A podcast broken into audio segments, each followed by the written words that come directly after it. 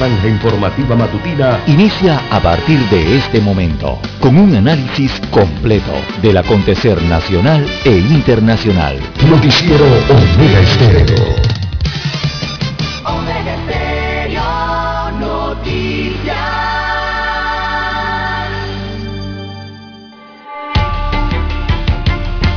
A continuación, los titulares, con los hechos que son noticias hoy.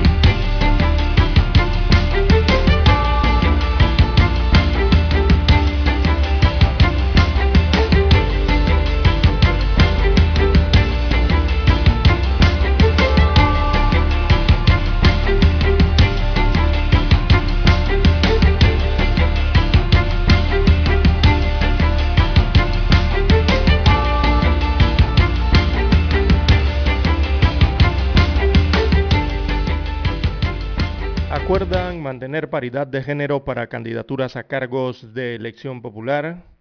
Parte de los acuerdos eh, logrados ayer, como se estableció en el documento original, así quedará este tema en el proyecto de ley sobre reformas electorales, pero que los diputados habían modificado.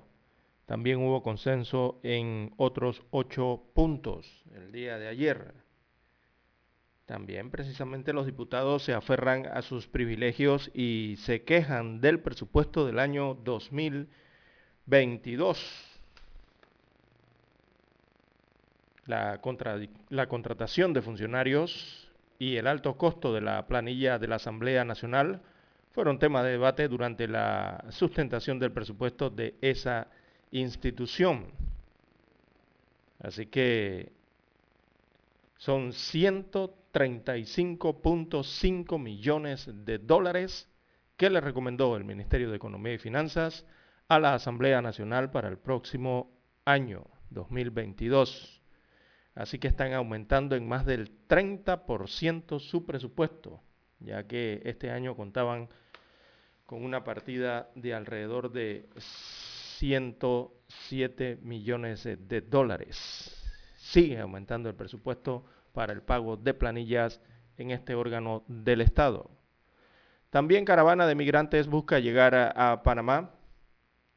Eh, hasta ayer había en el país 1.752 migrantes, eh, de los cuales unos 1.300 estaban en la comunidad de Bajo Chiquito y Canán. Eh, esto es Canán Membrillo, en la comarca Emberá. El resto está en los albergues de San Vicente y Las Blancas en Metetí, Darién. Del otro lado de la frontera con Colombia hay 19 mil migrantes más esperando salir hacia Panamá. También en otros títulos eh, para la mañana de hoy tenemos, amigos oyentes, recorte de presupuesto afecta también eh, al órgano judicial. Así que los recortes presupuestarios de 129 millones de dólares a la Corte Suprema de Justicia y 45 millones de dólares al Ministerio Público complican el sistema de administración de justicia para el próximo año y también las demandas de la ciudadanía por un mejor sistema eh, judicial en el país. También tenemos, amigos oyentes, que las métricas de deuda se estabilizarían, pero quedan desafíos fiscales. Esto lo dice la agencia Moody's, señaló que la recuperación de la economía panameña ayudará a la estabilización de las métricas de deuda luego del fuerte deterioro del año 2020, pero también destacó la importancia de elevar los ingresos y contener el gasto público más allá del año 2021. Bien, contrato de aseo en Tocumen SA es por 14 millones eh, de dólares. Tendrá una duración de tres años. También para hoy, amigos oyentes, empresarios piden a navieras y a transportistas lograr un acuerdo. Así que hoy se verificarían algunas protestas que podrían incluir cierre de calles y avenidas en la capital y también en el interior del país. También para hoy, amigos oyentes, en más títulos, tenemos que víctimas de jarabe envenenado se sienten olvidados. Exigen que se reactive el proceso de certificación que mejora la disposición de medicamentos y también aumenta eh, la presión por parte de ellos a mejores eh, beneficios para mejorar eh, su salud. También, amigos oyentes, van 32 muertos por accidentes de tránsito en la provincia de Chiriquí, específicamente. En Panamá, lastimosamente, continúa el baño de sangre en las calles eh, de la ciudad capital y de otros puntos del país. Así que en Colón, unos primos eh, fueron apuñalados el día de ayer. Antonio Carlos Smith no sobrevivió y su cuerpo quedó inerte en la sala de una residencia, mientras Edgar logró salir con la mano eh, en el cuello a pedir ayuda. Así que van 85 homicidios en esta provincia caribeña. Bien, amigos oyentes, a nivel internacional eh, tenemos que Argelia cierra el espacio aéreo a Marruecos en medio de tensión de ambos eh, países. También para hoy, amigos oyentes, crisis migratoria entre México y Estados Unidos. Así que los haitianos planean quedarse en México ante la imposibilidad de entrar a los Estados Unidos de América. Así que ya son más eh, de 100 las personas que estaban tramitando en el país eh, azteca, allá en México, la posibilidad de quedarse un tiempo allí a muchos se les está acabando el dinero y necesitan trabajar de urgencia, según eh, manifestaron los que se encuentran en ese sector, de la parte norte de México. También tenemos, amigos oyentes, que Francia pide a los europeos dejar de confiar en Estados Unidos de América para su protección tras el episodio de los submarinos nucleares. Así que esta es la otra crisis por el, armamento nuclear entre las grandes potencias. Eh, dijo el ministro de Economía de Francia, Estados Unidos solo tiene una preocupación estratégica, que es China, y contener la potencia creciente de China, según dijo el encargado de la economía y finanza francesa. Bien, amigos oyentes, estas y otras informaciones eh, durante las dos horas eh, del noticiero Omega Estéreo. Estos fueron nuestros titulares de hoy. En breve regresamos. 7.30 AM Infoanálisis, con entrevistas y análisis con los personajes que son noticia. La mejor franja informativa matutina está en los 107.3 FM de Omega Estéreo, cadena nacional.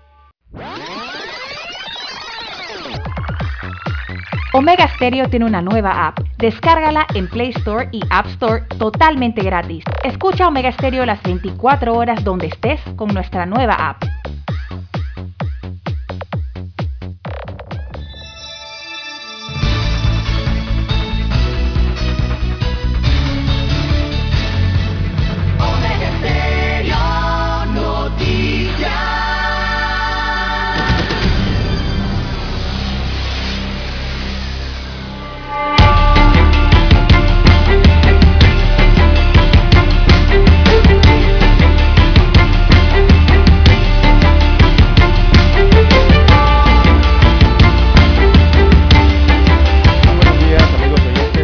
Escuchan a nivel nacional a través de todas las frecuencias de Omega Estéreo Panamá.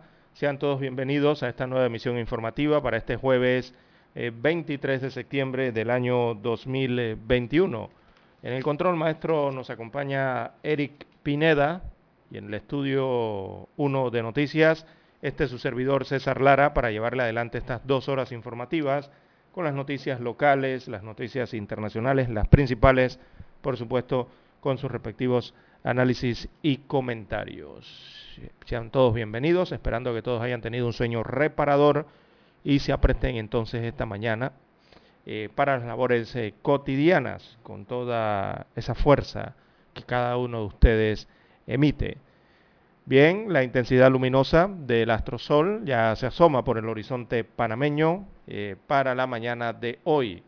Hay que recordarles, amigos oyentes, que hoy y siempre haga lo correcto, no traicione sus principios y valores, no olvide que lo correcto es correcto, aunque nadie lo haga, y que lo incorrecto es incorrecto, aun si todos lo hacen o lo practican. Así que usted sea de los buenos en este país. Bien, para hoy, amigos oyentes, bueno, tenemos el estado del tiempo temprano eh, por la mañana. Vamos a ver la actualización del pronóstico del tiempo para el país. Así que en los radares infrarrojos y los pronósticos nos hablan de lluvia y nos hablan de tormentas, sobre todo para horas de la tarde. Así que la vertiente caribeña eh, predominará un nublado con lluvias ocasionales en hora de la mañana a lo largo de la vertiente después del mediodía y el resto de la tarde extendiéndose hasta horas de la noche. Allí se prevé entonces lluvias y tormentas en toda la región eh, caribe panameña. Eh, en cuanto al lado pacífico, a la vertiente pacífica, la más poblada en horas eh, de la mañana, también se esperan que se mantengan los nublados, habrá algo de lluvia intermitentes hacia la región occidental del país, eh, en el centro, en el sector costero de Panamá Oeste. También sectores puntuales de la región capital, eh, el Golfo y la Bahía de Panamá. El resto de la vertiente estará con cielo nublado. Después eh, del mediodía, entonces hasta la tarde, hasta primeras horas de la noche, se prevén allí lluvias y tormentas de variada intensidad. Esto a lo largo de toda la vertiente. Así que así estará el clima eh, para la mañana de hoy. No hay ninguna advertencia por tema de condiciones marítimas, tampoco por el viento. Y las temperaturas, como siempre, eh, estarán oscilando entre los 29 eh, y 30 grados en ambas vertientes.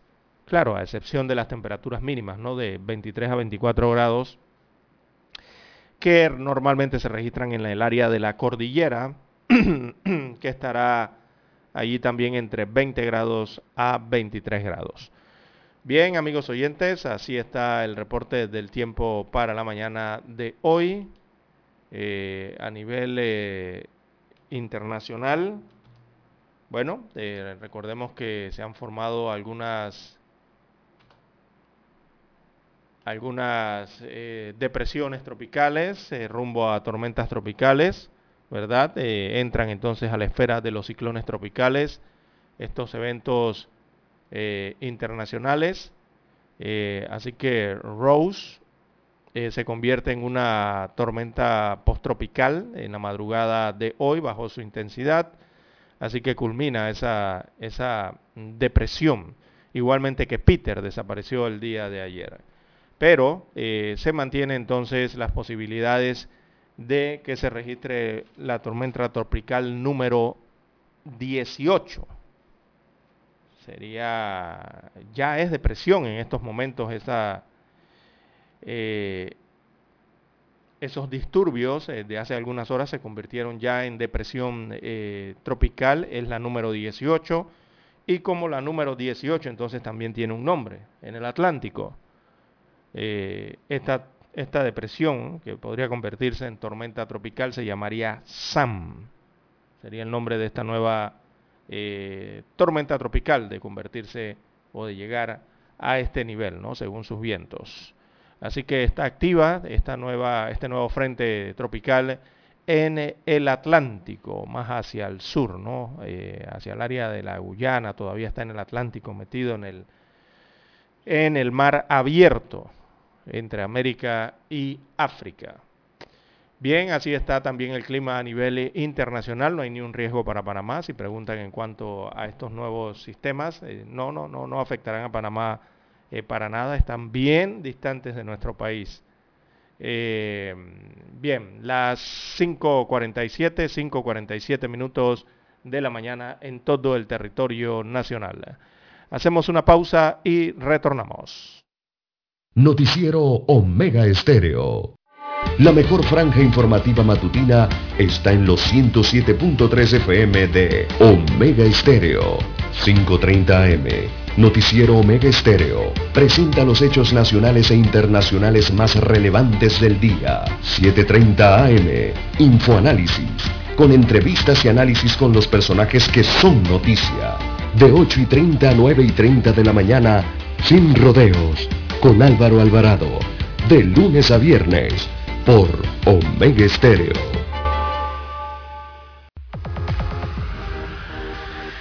Omega Stereo tiene una nueva app. Descárgala en Play Store y App Store totalmente gratis.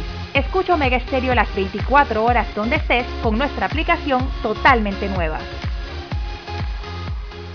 En centrales telefónicas, casa del teléfono es tu mejor opción.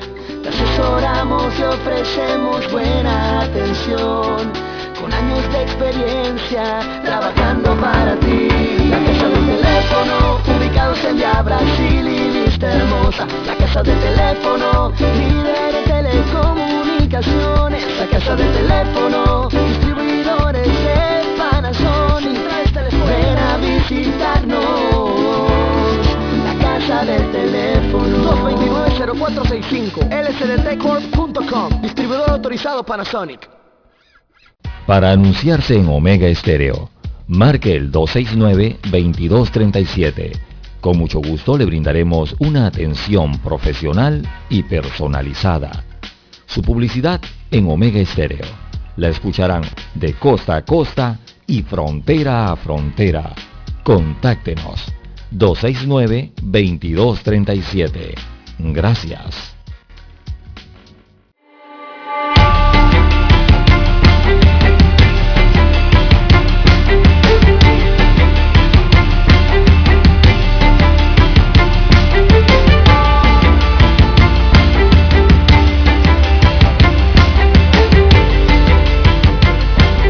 Bien, amigos oyentes, las 5.50, 5.50 minutos de la mañana en todo el territorio nacional. Bien, el COVID-19 no se ha ido de Panamá, eh, hay que estar pendiente con el coronavirus. El día de ayer se confirmaron 366 nuevos contagios, de acuerdo con el informe epidemiológico de las autoridades. Esta fue la nueva cantidad de contagios eh, producto de las pruebas del día de ayer, 366. Eh, lo que aumentó, aumentó la cifra total a contagios acumulados a 455.147 en total.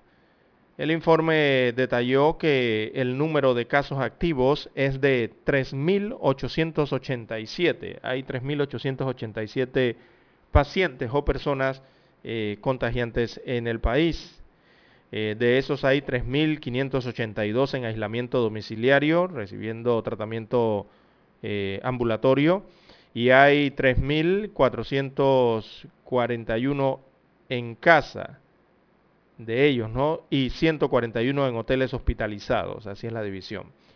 Así que la cifra de hospitalizados es de 305, de los cuales eh, 241 están en salas de hospitalización con COVID moderado, 241, y 64 eh, aún están en unidades de cuidados intensivos, eh, con un COVID que es más grave, una atención más delicada, la que se recibe en la UCI. Así que en tanto, un total de 454.077 personas, veamos aquí son las personas que se han recuperado, eh, se han logrado recuperar de este virus. Así que el porcentaje de positividad está en 3.4%, esto luego de haberse aplicado 10.515 pruebas eh, de detección, así que es un número importante allí han aplicado una gran cantidad de pruebas en las últimas 24 horas y es muy positivo que salga 3.4% y que siga bajando. Eh, eso nos demuestra que eh, está en nivel de control. Muchos no quieren, no, no creen que la pandemia del COVID-19 ya la hayan controlado en el país. Pero con estos números, evidentemente, eh, la tienen amarrada por el momento. Existe la pandemia todavía, existe el virus, evidentemente, pero eh, está bastante bien controlado con estos números que les estamos brindando. Así que mm, a pocos días de que se levanten las restricciones, las autoridades están pidiendo a la ciudadanía no relajar las medidas de bioseguridad.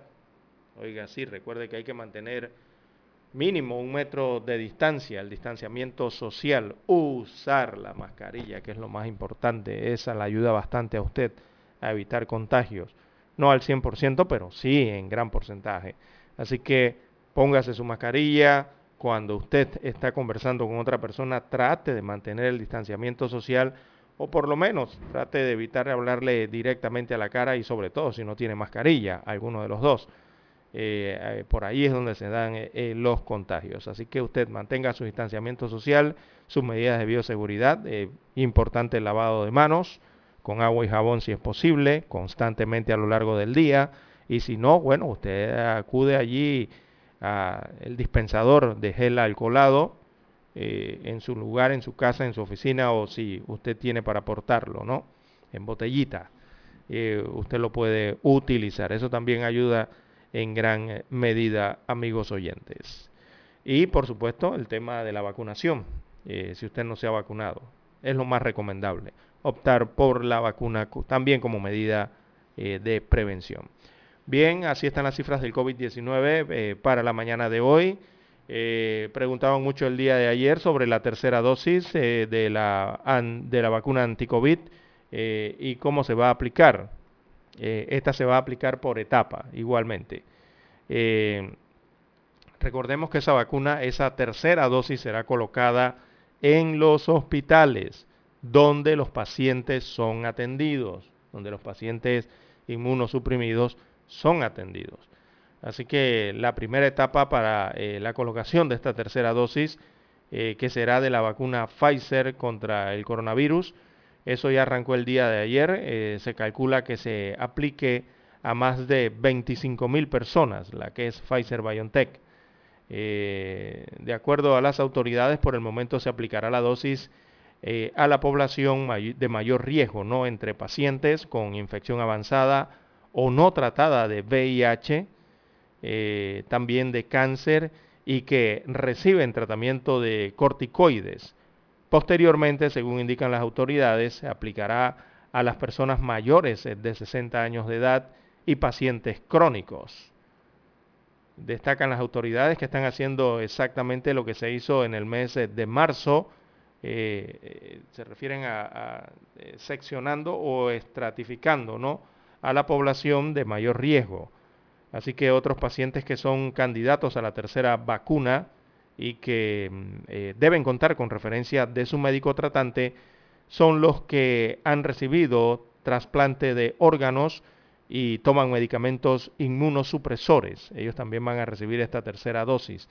Lo que eh, mm, todos estos pacientes que han recibido trasplante de, células madres también, ellos eh, también van a recibir esta tercera dosis Incluye también los pacientes con inmunodeficiencia primaria, moderada o grave. También recibirán esta tercera dosis de la vacuna anti-COVID.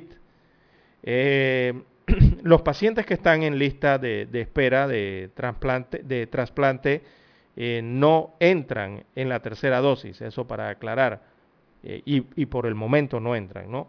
Pero si toman algún inmunosupresor, entonces claro que serán incluidos los que están en lista.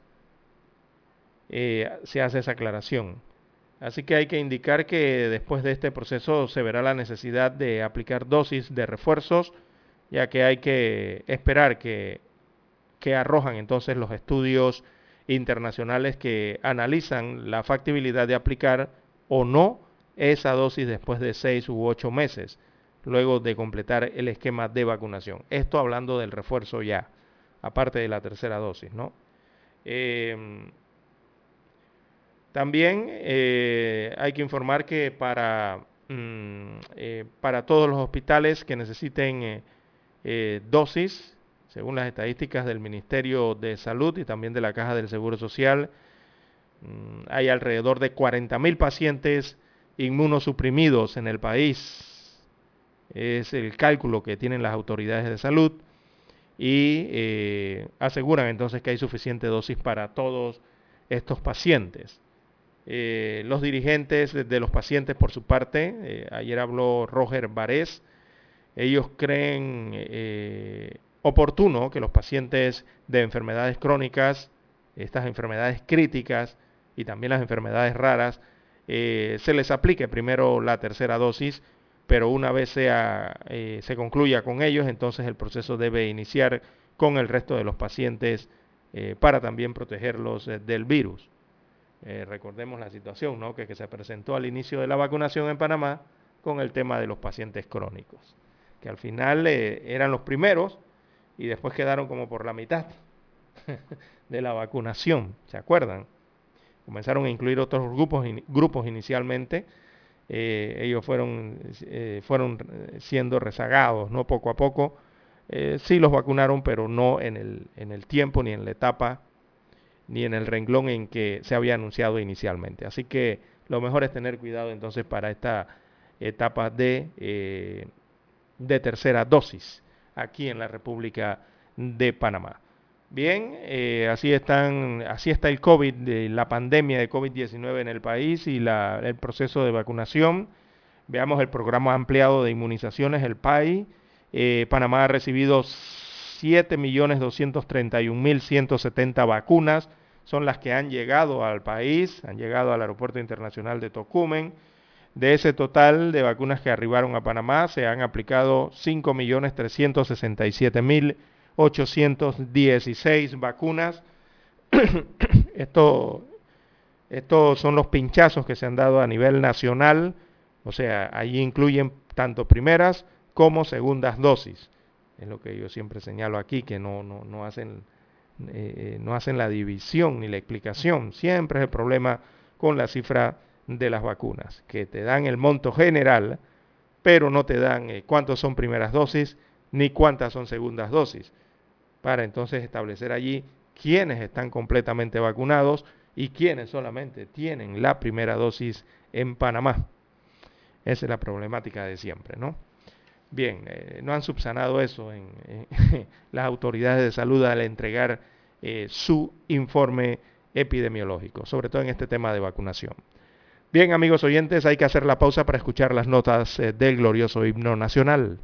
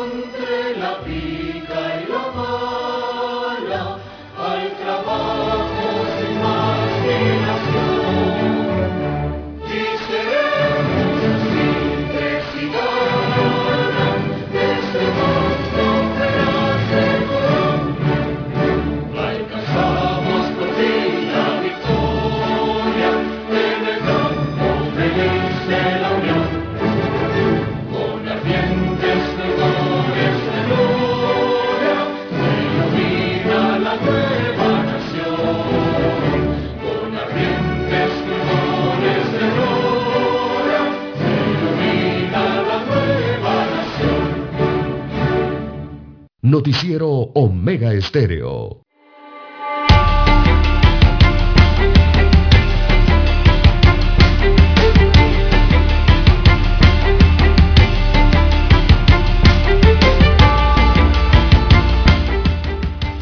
Bien, amigos oyentes, las 6.3, 6.3 minutos de la mañana en todo el territorio nacional.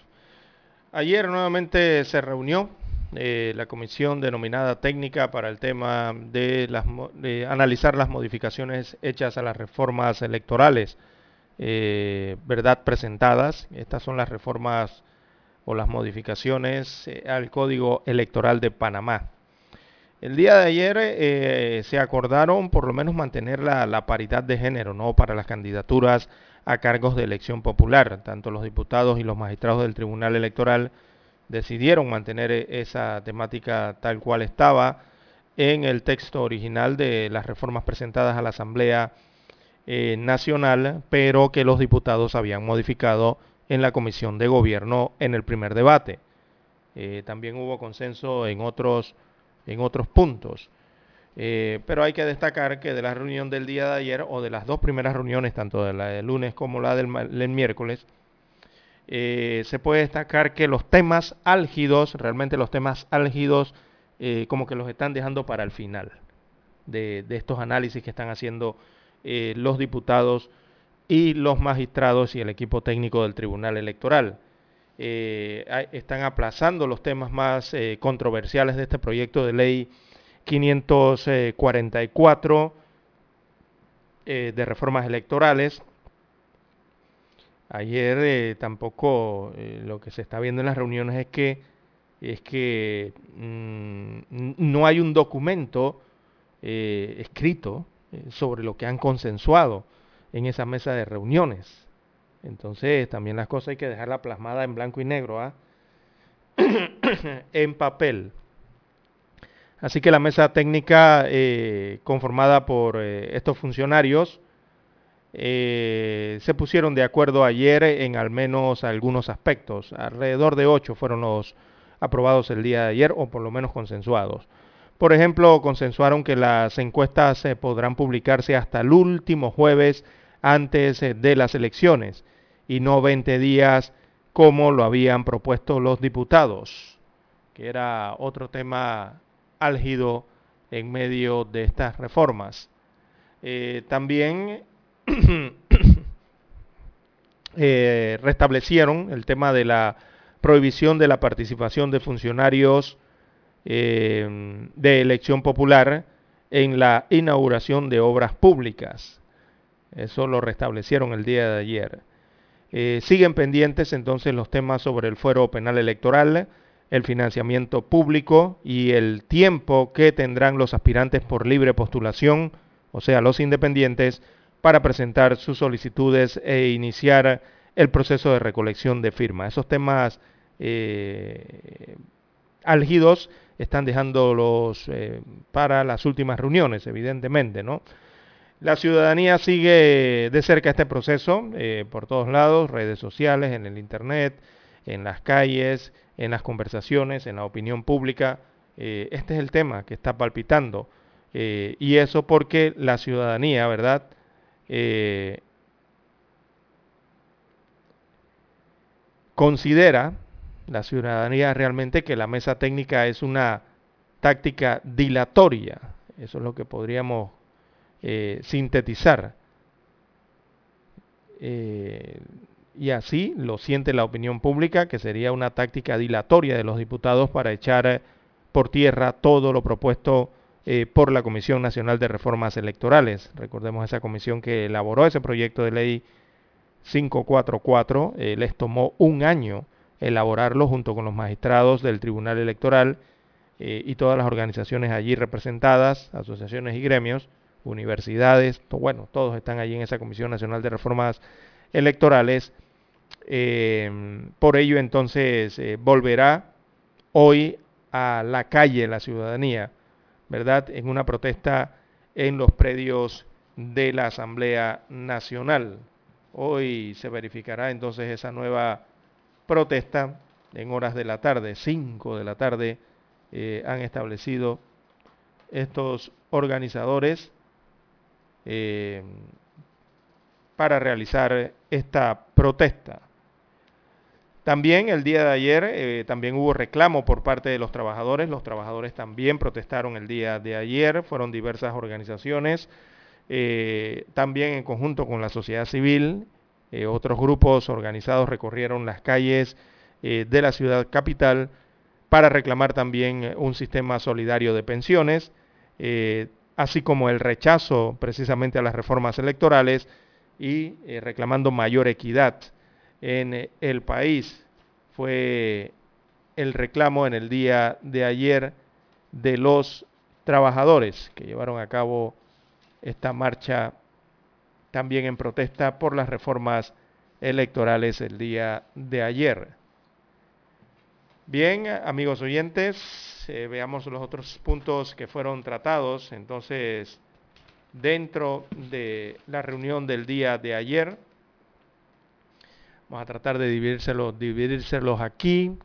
Eh, así que habían modificado, veamos en el primer debate el artículo 146 del proyecto de ley 544, este que adicionaba una sección en materia de eh, paridad de género con estos cambios entonces se suprimieron el artículo 308J, 308K, el 308L y el 308M y el 308N, eh, que eh, contribuyen entonces a, garantizar los procesos electorales. Allí la participación de la mujer es la que se garantiza en igualdad de condiciones eh, que los hombres, por lo que la modificación aprobada impedía el avance de, lo propuesto en materia de equidad de género por parte de la Comisión Nacional de Reformas Electorales. Así que eso fue modificado, eh, se regresó a lo que inicialmente se había llevado a la Asamblea Nacional. También los magistrados presidente, el magistrado presidente del Tribunal Electoral explicaba que la, mesa técnica alcanzó acuerdos en la aprobación del uso de medios tecnológicos para eh, la validación de firmas y así evitar eh, lo que es el tema de la impugnación, ¿verdad? Debido a que el sistema biométrico le da seguridad a la institución sobre las firmas eh, de adherentes y de, respaldo que recojan. Eh, otro de los acuerdos logrados es que la Fiscalía Electoral tendrá la facultad de los procesos administrativos que en su momento se realizarán en los juzgados electorales administrativos. También el Tribunal Electoral y la Asamblea eh, o los representantes de la Asamblea Nacional, la Comisión de Gobierno en este caso, acordaron eh, eliminar la propuesta de los eh, diputados de que los candidatos a cargos de elección popular pudieran participar en la inauguración de obras con fondos públicos durante la campaña electoral porque esa norma fue declarada inconstitucional por la Corte Suprema de Justicia. De igual manera, en el tema de las encuestas, eh, se podrán publicar entonces las encuestas hasta el día jueves antes de las elecciones porque eh, recordemos que hay otro fallo en la Corte, eh, se permite la divulgación de los estudios de opinión. Así que queda igual el artículo tal cual fue llevado a la Asamblea nacional. Pendientes, entonces la mesa se reunirá el, jueves y viernes para tratar de acelerar este proceso de, consenso y eh, reiniciar lo que sería el primer debate, pero ya en la Asamblea Nacional. Así que la eliminación de la gratuidad de la propaganda electoral, el aumento del periodo para la recolección de firmas de los candidatos por libre postulación, y la regulación de las eh, convenciones internas de los partidos políticos fueron algunos eh, de los logros de la primera reunión, recordemos, de la mesa técnica. Así que están pendientes los análisis que tienen que ver con el financiamiento público. falta ese análisis todavía. También el otro que tiene que ver con el fuero penal electoral y el tiempo que tendrán los candidatos independientes para la recolección de firmas, eh, porque recordemos que la Asamblea, la Comisión de Gobierno, había propuesto tres meses, solo tres meses, y la propuesta que había llegado de la Comisión Nacional de Reformas Electorales a la Asamblea proponía 12 meses, proponía un año. los diputados bajaron eso a tres meses, eh, lo que no habla para nada de equidad eh, en el torneo electoral. Hay que competir de tú a tú, hombre. ¿Cuál es el temor que tienen los diputados a la competencia por parte de los independientes? Bien, parte de lo que se acordó ayer en la mesa eh, técnica de análisis de las reformas electorales, amigos oyentes. Tenemos que hacer la pausa y retornamos con más información.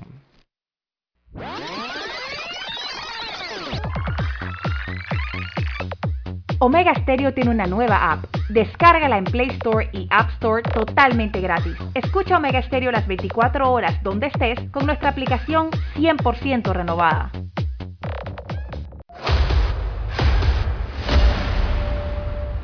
Desde los estudios de Omega Estéreo, establecemos contacto vía satélite con la voz de América. Desde Washington, presentamos el reportaje internacional.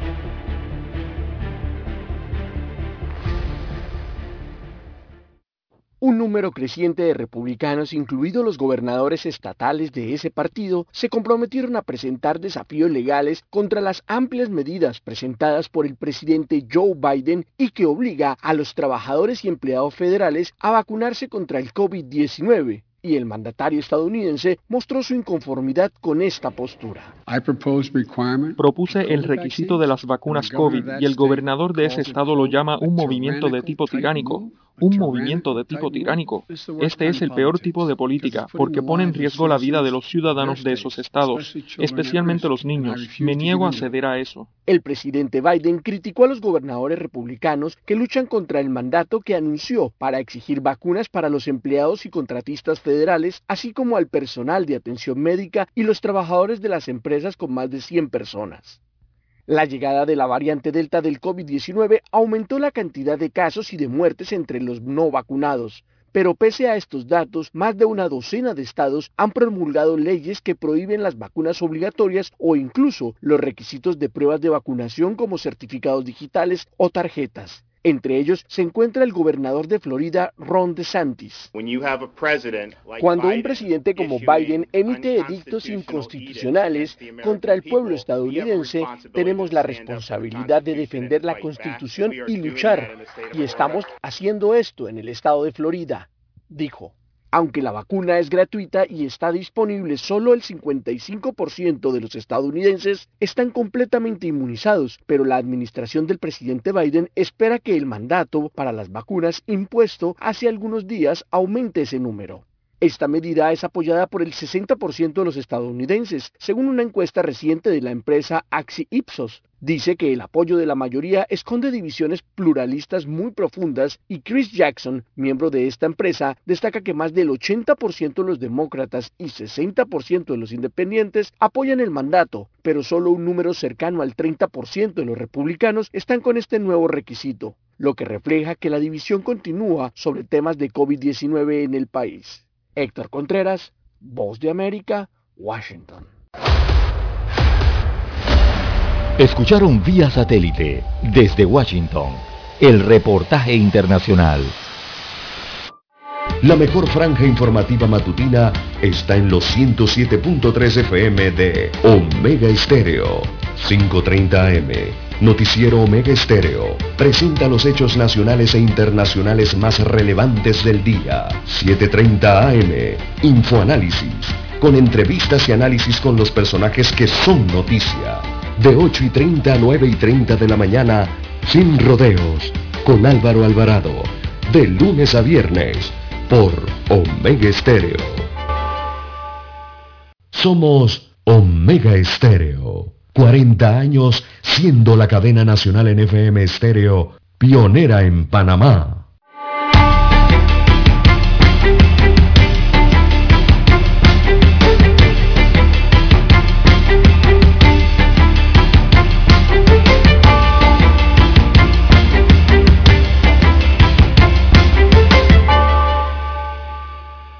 Bien, amigos oyentes, las 6.18, 6.18 minutos eh, de la mañana en todo el territorio nacional. Bueno, nos preguntan cómo está el tráfico para la mañana de hoy. Mm, bueno, hay tráfico denso en la autopista Raiján La Chorrera, como de costumbre en el área de Vique con dirección hacia Ciudad Capital. Eh, esto está ocurriendo ahí en la provincia de Panamá Oeste, los conductores que se dirigen eh, por la autopista entonces hacia la provincia de Panamá. También en Brisas eh, del Golf, pero de Arraiján, allá en Panamá Oeste, también hay tráfico denso, allí en dirección hacia Nuevo Chorrillo.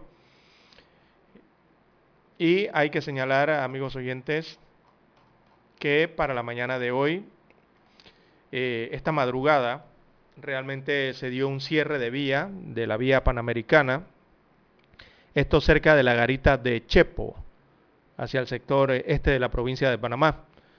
Así que los quejosos eh, son transportistas eh, de las rutas de Cañita, ya que no pueden entrar a Chepo Centro. Esta es una protesta que tiene que ver con el transporte eh, eh, rural, ¿no? De, las líneas de transporte rural allá en el distrito de Chepo, transporte colectivo y transporte selectivo rural. Eh, es lo que está ocurriendo en las vías en estos momentos. Recordemos que hay un llamado a paro y se está pidiendo entonces eh, a estas organizaciones, eh, sobre todo de camioneros, transporte de carga, entonces eh, llegar a un acuerdo, llegar a una mediación entre estos grupos transportistas y las líneas navieras.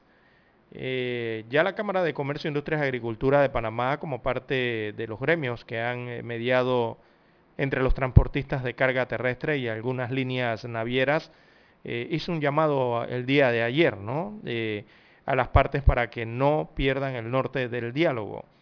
Eh, sostenía la Cámara, entonces, la Cámara de Comercio, que un paro en el sector tendrá un impacto negativo sobre la distribución de la mercancía local, la cadena comercial, el sector logístico y la economía en general.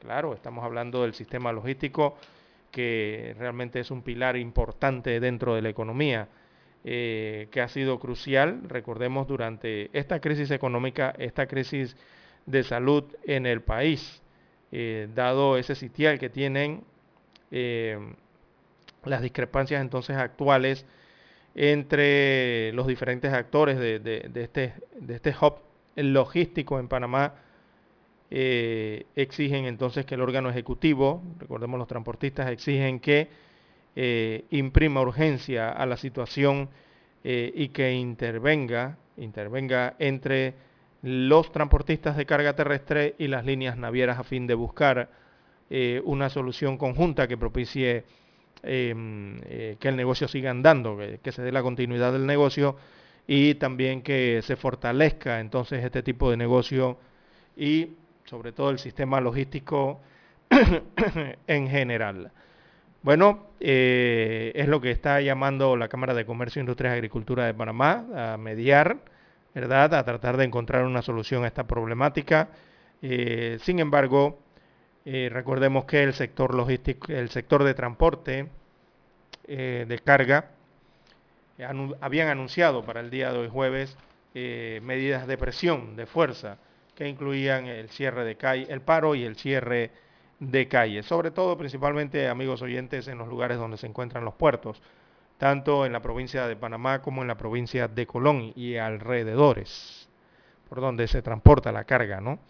Eh, por ahí podrían estar eh, haciendo algún tipo de eh, manifestación los transportistas de carga, los logísticos. Bien, las 6.22, 6.22 minutos de la mañana en todo el territorio nacional. También hay que informar, amigos oyentes, que la noche de ayer se dieron algunos accidentes de tránsito que cobraron la vida de ciudadanos en el país. Uno de ellos fue el accidente de tránsito que se registró en eh, Panamá Oeste. Ahí se registró una víctima fatal en la vía que conduce a la, a la Lagarterita, esto en Cerro Cama, en La Chorrera, en la provincia de Panamá Oeste. Hay un automóvil eh, tipo sedán azul que transportaba a la víctima, quedó en medio de un área boscosa cercana a la carretera. Así que este accidente se registra unos minutos después que se reportara una colisión, perdón, con saldo de un muerto y varios heridos. Así que el primer eh, deceso se registró en la provincia de Panamá Oeste. Eh, el otro accidente fue un accidente múltiple que se registró en el sector este de la provincia de Panamá, específicamente en el corregimiento de Pacora. Ese accidente fatal eh, fue un fuerte, eh, una fuerte colisión entre tres vehículos y eso dejó como resultado un muerto y cuatro personas heridas en la carretera panamericana cerca de la entrada de San Juan de Pacora. Así que, perdón, en el accidente se vieron involucrados, veamos, dos automóviles sedán, uno de ellos un, uno de tipo transporte selectivo, o sea, un taxi, y también un vehículo panel, un microbús, el cual terminó volcado tras el fuerte impacto. Así que el hecho se había, habría perdón, producido cuando el taxi golpeó por la parte trasera al panel, que a su vez colisiona y cae sobre otro sedán involucrado en el accidente, cuyo ocupante viajaba del área este hacia la capital. En este último vehículo, en ese tercer vehículo colisionado, se transportaba entonces la víctima fatal por el accidente. Eh, lastimosamente allí eh, se registra en la gráfica, bueno, otro vehículo sedán que fue impactado por estos eh, vehículos, estos otros dos vehículos, y allí en ese último, lastimosamente perdió la vida otro ciudadano en las últimas horas. Esto en el reporte del tráfico para las últimas 24 horas. Bien, es lo que se ha registrado en, en las últimas horas en cuanto a accidentes de tránsito. Las 6.25, 6.25 minutos eh, de la mañana en todo el territorio nacional. También en otros hechos registrados eh, en las últimas horas en la provincia de Colón, eh, se registró un hecho de sangre, lastimosamente, eh, donde, se utilizó un arma blanca. Así que un hombre muerto y otro herido fue el saldo que dejó el ataque a cuchillazos ocurrido dentro de una casa ubicada en la vereda Tropical, en Puerto Escondido, esto en la provincia de Colón. Esto se registró ayer. Antonio Carlos Smith eh, fue el asesinado y su cuerpo quedó inerte en la sala de una residencia, de una casa allí en medio eh, de un charco de sangre. Eh, mientras que su primo Edgar Smith logró salir con la mano en el cuello a pedir ayuda. fue herido en, a la altura del cuello. Este último recibió al menos tres heridas con arma blanca. Eh, su estado es delicado actualmente, según informan las fuentes médicas eh, en el centro hospitalario donde lo atienden en la provincia de Colón. Así que este hecho eh, de sangre sacude nuevamente a Colón. se manejan dos versiones al respecto de acuerdo a las investigaciones judiciales. La primera es que se presume que ambos pudieron acuchillarse por algún problema personal y el segundo que pudo llegar eh, un sujeto a la casa para asesinarlos. Así que fueron puñaladas letales las que acabaron con la vida de Antonio Carlos Smith en la provincia eh, de Colón. Y es preocupante lo que ocurre en Colón todos los días. Eh, se están registrando asesinatos en esta provincia caribeña. Eh, hay una cantidad entonces de delitos eh, de la vida eh, y contra la integridad física en la provincia de Colón. Tan solo la madrugada del lunes dos menores de edad fueron baleados cuando estaban en un en lo que denominan parking, ¿no? En el sector de Altos del Lago. Allí varios sujetos llegaron y dispararon, uno murió en el lugar y el otro eh, murió el día, al día siguiente, murió el martes en eh, el hospital donde estaba siendo atendido. Eh, así que, bueno, en Colón se están registrando estas situaciones de violencia. Bien, amigos oyentes, hay que hacer la pausa, debemos escuchar los periódicos. Infoanálisis, de lunes a viernes, de 7 y 30 a 8 y 30 de la mañana por los 107.3 FM de Omega Estéreo. Con Guillermo Antonio Adames, Rubén Darío Murgas y Milton Enríquez. Infoanálisis, el programa para gente inteligente como usted.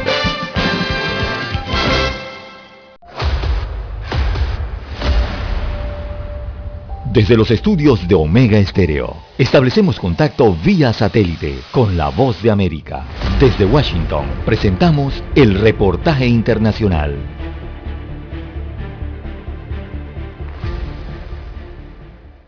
Hacer frente al COVID-19 en Venezuela no es tarea fácil, coinciden aquellos que han resultado contagiados o que han tenido un familiar cercano afectado por el coronavirus. Solo las pruebas diagnósticas de COVID-19 tienen un costo de entre 40 y 100 dólares dependiendo del tipo de examen y laboratorio, mientras que una consulta médica privada oscila entre 30 y 100 dólares. Cuando los sueldos de empleados de empresas privadas se ubican entre 53 y 256 dólares mensuales, según el Observatorio Venezolano de Finanzas. A pesar de que la atención en el sistema público debe ser gratuita, Jaime Lorenzo, director ejecutivo de la Organización Médicos Unidos de Venezuela, explica que actualmente los pacientes deben llevar los suministros para poder ser atendidos. Muchos de los pacientes que acuden no solamente por COVID, sino por otras patologías, en los hospitales les entregan listados de lo que tienen que adquirir para poder ser atendidos. Los pacientes o los familiares tienen que comprarlo, al igual que el porcentaje de medicamentos. Si acaso podrán tener algunos medicamentos, como el caso del Rendecivir, que podría dar eh, eh, las, las instituciones. En tanto, el ministro de Salud, Carlos Alvarado, anunció que el martes arribó al país un cargamento con segundas dosis de vacunas Sputnik V, que serán destinadas a quienes recibieron el primer esquema antes del 30 de junio esto estamos entonces completando eh, las segundas dosis de una buena cantidad de adultos y adultas mayores, abuelos y abuelas que están ansiosamente esperando. Expertos insisten en que Venezuela es uno de los países de la región con menor porcentaje de vacunación y cuestionan la opacidad con la que aseguran el gobierno del presidente Nicolás Maduro ha manejado la coyuntura planteada por el COVID-19. Carolina, alcalde Voz de América, Caracas. Escucharon vía satélite desde Washington el reportaje internacional. Omega Estéreo, 24 horas en FM Estéreo.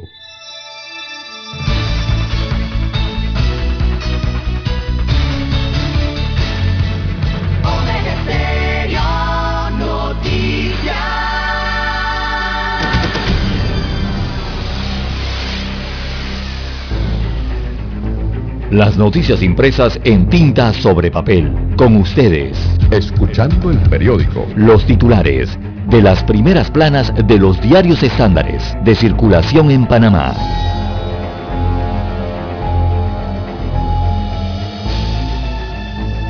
Bien, amigos oyentes, el diario La Prensa titula para hoy, diputados se aferran a sus privilegios y se quejan del presupuesto para el año 2022 aunque usted no lo crea, amigos oyentes. Así fue la queja ayer de la Asamblea Nacional. Dice que no tienen presupuesto, imagínense ustedes. Bueno, veamos la información. La contratación de funcionarios y el alto costo de la planilla de la Asamblea Nacional fueron temas clave durante la sustentación del presupuesto de esa institución para el año 2022. Cristiano Adames, presidente del órgano, compareció ante sus colegas de la Comisión de Presupuesto el día de ayer y aseguró que los 135.5 millones de dólares que les recomendó el Ministerio de Economía y Finanzas son insuficientes, según el presidente de este órgano del Estado, por lo que se afectarían los planes de inversión de la entidad. Óigame, qué palabras del presidente de la Asamblea Nacional de Diputados. A mí me gustaría saber el, presupuesto de inversiones de la Asamblea Nacional. No, no quiero saber del presupuesto de funcionamiento. Ese no. Yo quiero saber en qué va a invertir la Asamblea Nacional. ¿Verdad? Óigame, pero qué palabras, Dios mío. Esto es lo que dice el diario La Prensa en su portada del día de hoy. Por su parte, Vinicio Robinson, presidente de la comisión, eh, pronunció un largo discurso sobre los derechos eh, de los diputados y se quejó de las prerrogativas que según él les han quitado. Imagínense usted. Oiga, la Asamblea Nacional de Diputados eh, son 135.5 millones de dólares, eh, menos 107 millones que tuvieron para este año. Es aproximadamente un 30%. Le están aumentando de presupuesto a la Asamblea Nacional en medio de una pandemia, en medio de una necesidad urgente económica del país y urgente de sanidad en el país. Les están aumentando 30% del presupuesto y todavía se están quejando. Y esto no es nada, porque si usted se va al presupuesto del 2020 para el 2021, también le aumentaron el presupuesto. Y si usted se va del presupuesto del 2019 para el 2020, también le aumentaron el presupuesto. Y si se va del 2018 para el 2019, adivine qué, también le habían aumentado el presupuesto. O sea, esta es la institución, o el órgano más bien, porque es un órgano del Estado, que más presupuesto le aumentan año tras año en este país. No para de crecer el presupuesto de la Asamblea Nacional de Diputados. Y si uno se, y si uno viera que están invirtiendo en algo, o sea, presupuesto de inversión en algo, pero no, el presupuesto se va prácticamente en planilla, en empleados, en contratación de más empleados para la Asamblea Nacional. Tan solo en estos dos últimos años, le estoy hablando del año 2020 y el año 2021, en total, la Asamblea ha tenido a su disposición 266 millones de dólares, amigos oyentes. Nada más le estoy hablando del año 2020 y el año 2021. Si usted lo suma todo lo que han tenido, esos 36 millones que hablaban recientemente que les adicionaron, los otros 22 eh, millones de dólares del año 2020, más los respectivos presupuestos para cada año. Si usted suma esas cuatro cifras, se dará cuenta que en la Asamblea Nacional, en 24 meses, o sea, en tan solo dos años, han tenido 266 millones de dólares para funcionar. Ahora explique, dígame usted, ¿en qué se gasta la Asamblea Nacional 266 millones de dólares? Se van en planilla, amigos oyentes. Bueno, es el principal titular que tiene el diario La Prensa. Le hemos hecho un comentario allí en medio de los titulares. Continuamos con los mismos. Reformas, temas álgidos quedan para el final, dice la prensa. Esto en cuanto a la ley electoral aplazando los temas más controversiales del proyecto de ley 544 sobre las reformas electorales y sin tener un eh, documento sobre eh, lo consensuado, la mesa técnica conformada por los magistrados del Tribunal Electoral y también los diputados de la Comisión de Gobierno de la Asamblea Nacional eh, se pusieron de acuerdo ayer en algunos aspectos. También titula hoy el diario La Prensa, métricas de deuda se estabilizarían, pero quedan desafíos fiscales. Así que la sección económica de la prensa destaca que la agencia Moody's eh, señaló ayer que la repercusión de la economía, perdón, que la recuperación de la economía ayudará a la estabilización de las métricas de deuda luego del fuerte deterioro del año 2020, pero también destacó la importancia de elevar los ingresos y contener el gasto más allá del año 2021. Mire usted lo que le están diciendo las entidades financieras internacionales. Y aquí vemos que en la Asamblea Nacional es aumentar y aumentar presupuesto. No hay contención del gasto, eh, no hay prioridad en el gasto público, lastimosamente.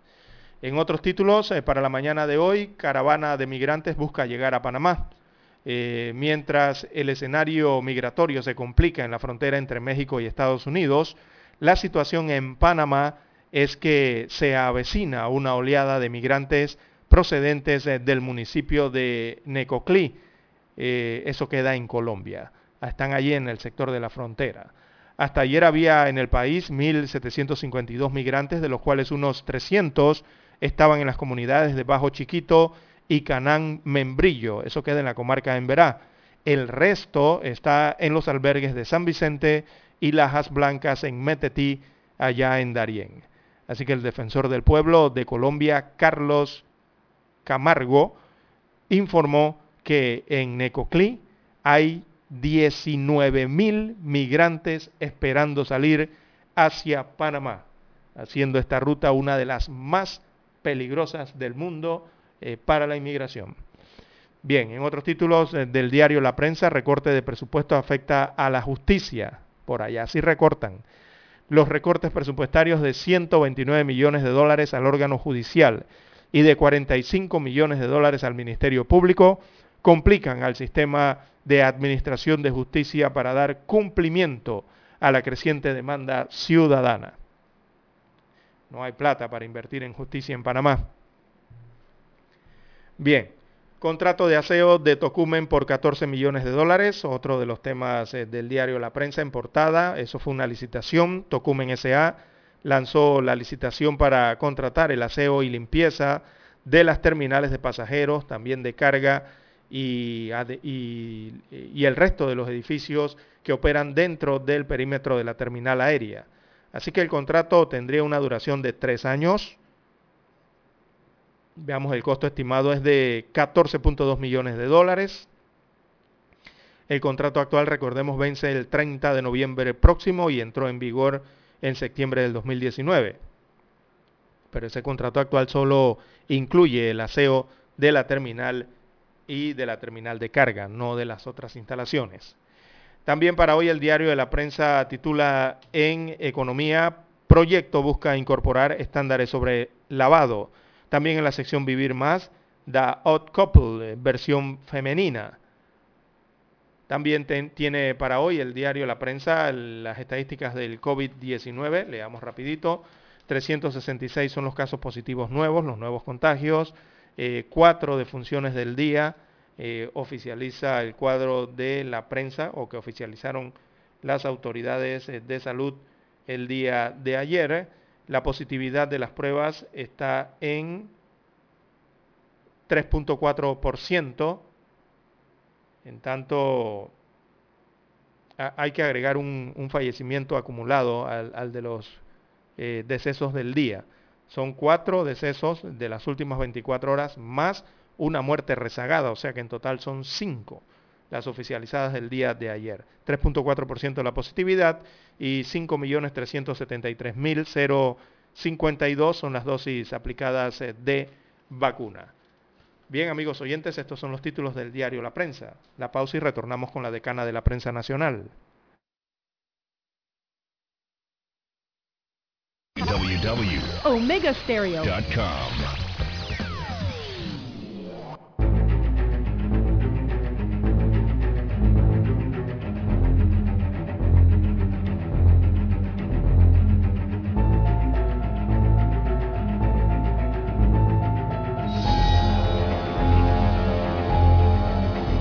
De la prensa nacional, la estrella de Panamá titula para hoy, acuerdan mantener paridad de género para candidaturas a cargo de elección popular.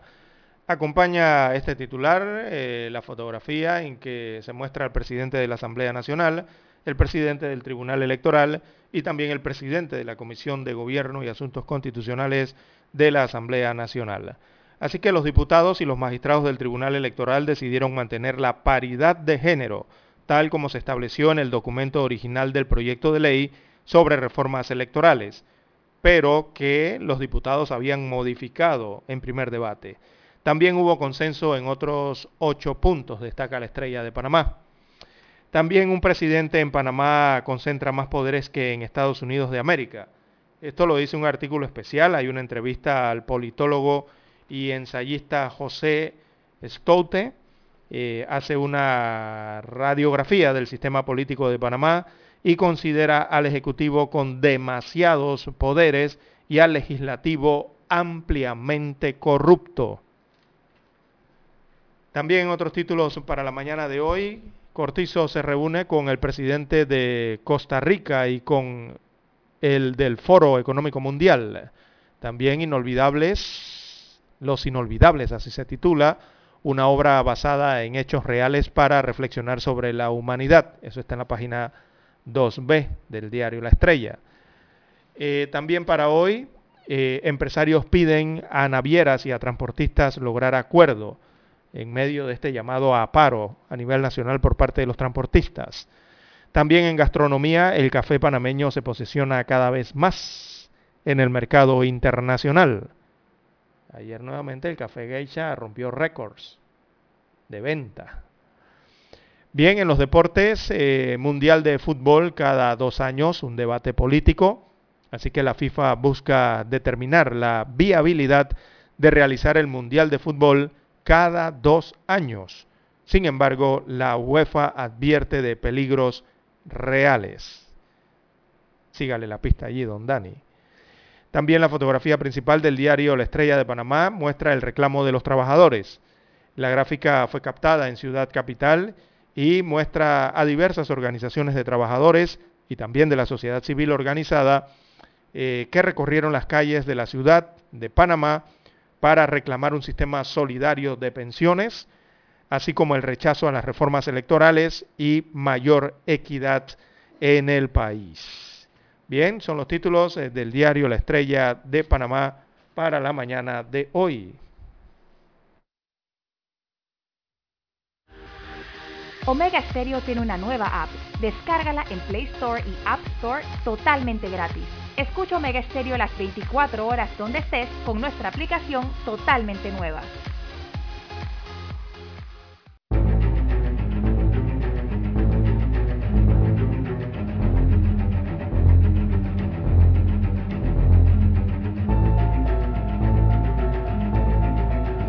Bien, el diario Metro Libre también llega a la mesa de redacción de Omega Estéreo, titula Fondos de inversión miran hacia Panamá.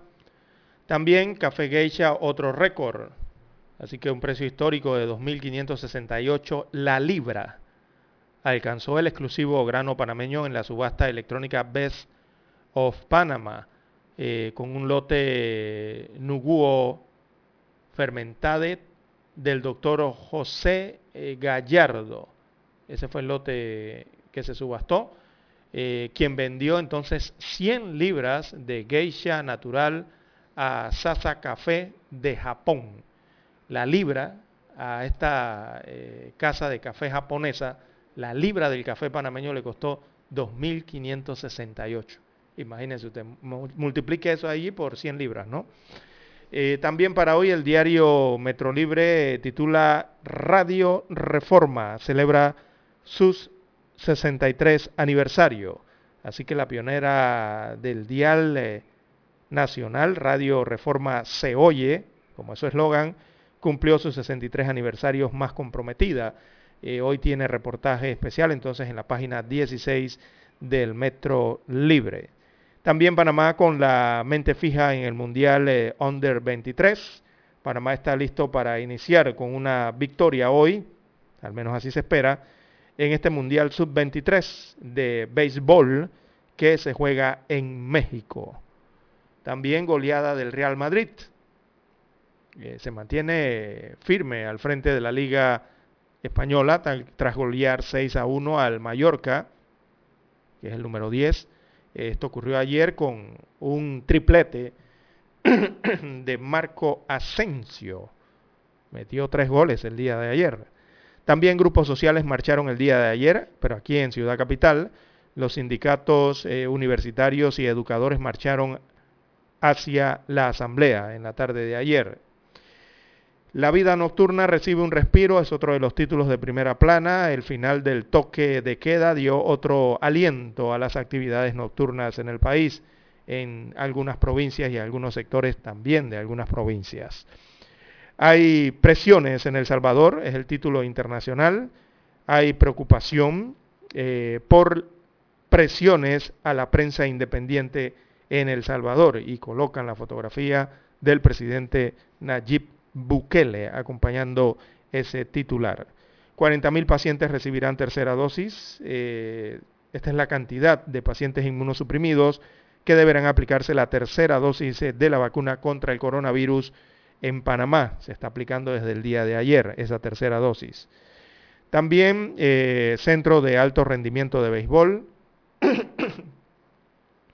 Esa es la fotografía principal eh, que muestra el diario Metro Libre. Eh, se da la firma de un memorándum de entendimiento con la MLB, la Major League Baseball de los Estados Unidos de América. Así que en la fotografía que cuelga hoy el diario Metro Libre, en su portada, aparece el presidente Laurentino Cortizo. él fue el testigo de honor entonces de la firma de este memorándum de entendimiento entre la Organización de Ligas mayores del béisbol de los Estados Unidos de América y el Instituto Pandeportes de Panamá. Esto para fortalecer e impulsar este deporte. Acompañan entonces eh, a estos funcionarios panameños y, los directivos de la MLB. Eh, los acompañó también en la fotografía el histórico Mariano Rivera, mejor cerrador de los Yankees de Nueva York en la historia. Aparece allí el de Puerto Caimito también en esa firma realizada ayer en Nueva York. Bien, amigos oyentes, son los títulos eh, del diario Metro Libre y con ellos culminamos la lectura de los principales titulares que llegan acá a la mesa de redacción de Omega Estéreo. Hasta aquí, escuchando el periódico. Las noticias de primera plana, impresas en tinta sobre papel.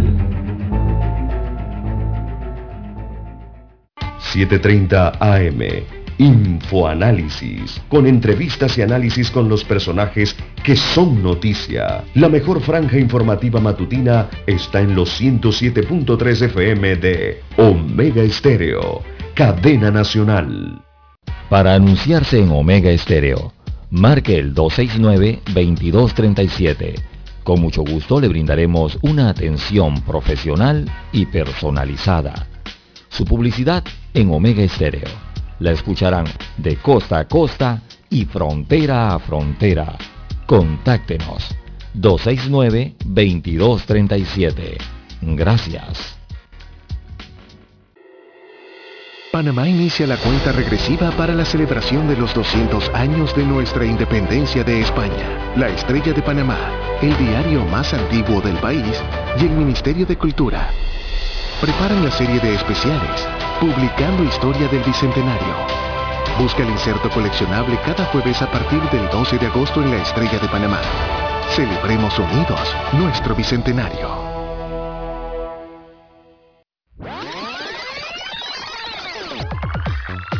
Omega Stereo tiene una nueva app. Descárgala en Play Store y App Store totalmente gratis. Escucha Omega Stereo las 24 horas donde estés con nuestra nueva app. Omega Estéreo, 40 años de innovación. Desde los estudios de Omega Estéreo, establecemos contacto vía satélite con la voz de América. Desde Washington, presentamos el reportaje internacional.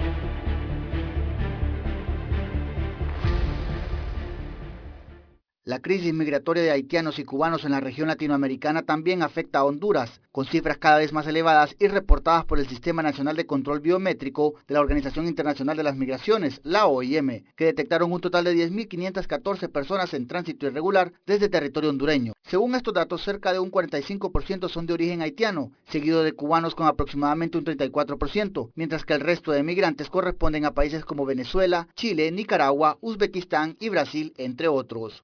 De América solicitó información a las autoridades de migración en Honduras sobre el alto flujo de migrantes que cruzan el país, pero la Oficina de Migración y Extranjería e incluso la propia Cancillería se negaron a formular comentarios. Analista y experto en migraciones Oscar García sigue el fenómeno del flujo migratorio irregular por varios años y señala los factores que a su juicio están causando que Honduras se convierta en un país de tránsito migratorio para otros países del mundo. Y los informes que tenemos de gente de Asia, del centro de Asia, son personas... Eh, con una cultura, una religión bien diferente y precisamente son del grupo étnico donde han habido atentados en los Estados Unidos y están pasando por nuestro territorio. La parte oriental del territorio hondureño se ha convertido en la ruta utilizada por estos migrantes irregulares, tanto por vía marítima como terrestre, con el objetivo final de alcanzar la frontera de México con Estados Unidos. Oscar Ortiz, Voz de América, Honduras.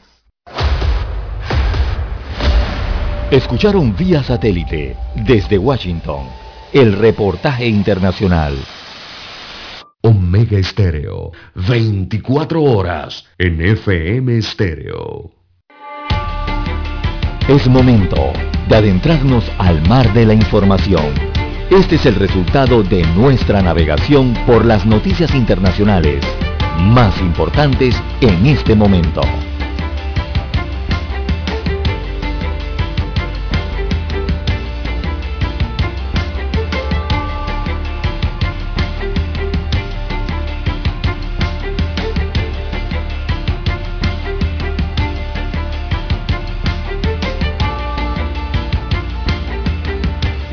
Oyentes, las 6.53 minutos eh, de la mañana en todo el territorio nacional.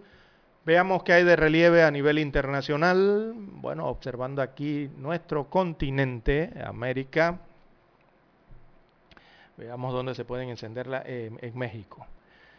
México, México, México, frontera con los Estados Unidos de América. Allí hay una crisis migratoria actualmente. Eh, y los haitianos que han llegado hasta ese borde entre México y los Estados Unidos, entiendas el río que está allí, el río Grande, eh, muchos de esos haitianos eh, no los han dejado pasar para los Estados Unidos de América. Y eso ha provocado más crisis, porque ahora los haitianos planean quedarse en México. Así que problemática para AMLO, Andrés, Andrés Manuel López Obrador presidente de México, con esta crisis migratoria. Eh, esto ocurre con los haitianos por la imposibilidad que tienen de entrar a los Estados Unidos de América. Ya son muchas las personas que están tramitando eh, en México la posibilidad de quedarse un tiempo.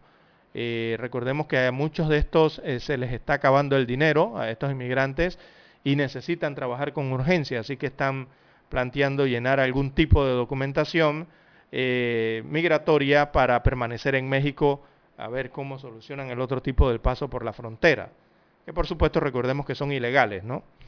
Eh, así que ya más de un centenar de personas migrantes haitianas eh, se encuentran en, los predios de la Comisión Mexicana de Ayuda a Refugiados, allá le llaman Comar, eso es en la Ciudad de México, y han desfilado por allí varios eh, para intentar quedarse un tiempo en México ante las dificultades que están teniendo eh, sus compatriotas, eh, compatriotas para entrar a los Estados Unidos de América.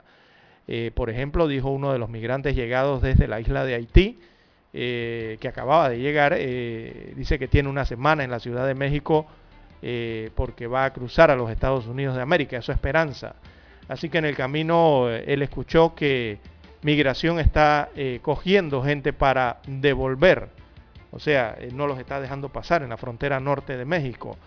Y eh, él decidió quedarse en la Ciudad de México para conseguir los papeles, ¿verdad? Los papeles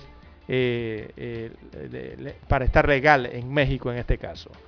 Así lo señala uno de los migrantes de 40 años que dejó su Haití natal eh, a los 12 años y desde entonces, bueno, eh, vivió en varios países. Ahora tiene la esperanza, eh, tiene la tiene, mantiene la convicción de llegar a los Estados Unidos de América, pero se encuentra con esta situación.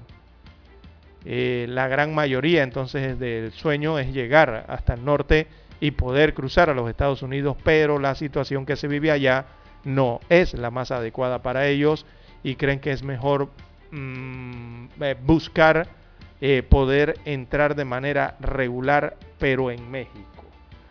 Así que es lo que está ocurriendo también con esa crisis migratoria que desde hace rato tiene eh, sus pulsaciones allá en la frontera eh, mexicana y que ahora se complica más, porque estos migrantes que llegan allá después de este largo recorrido entre Sudamérica, lo que les toca vivir en el tapón del Darién, subir toda Centroamérica y llegar a México hasta la parte norte, eh, se les acaba el dinero, se les acaban los recursos eh, para pagar lo que son las rentas, eh, para poder comer em, y tener donde dormir en el paso ¿no?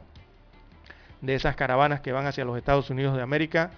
y bueno, la gente tiene que dormir en la calle, se acuestan a dormir en las calles de los estados mexicanos.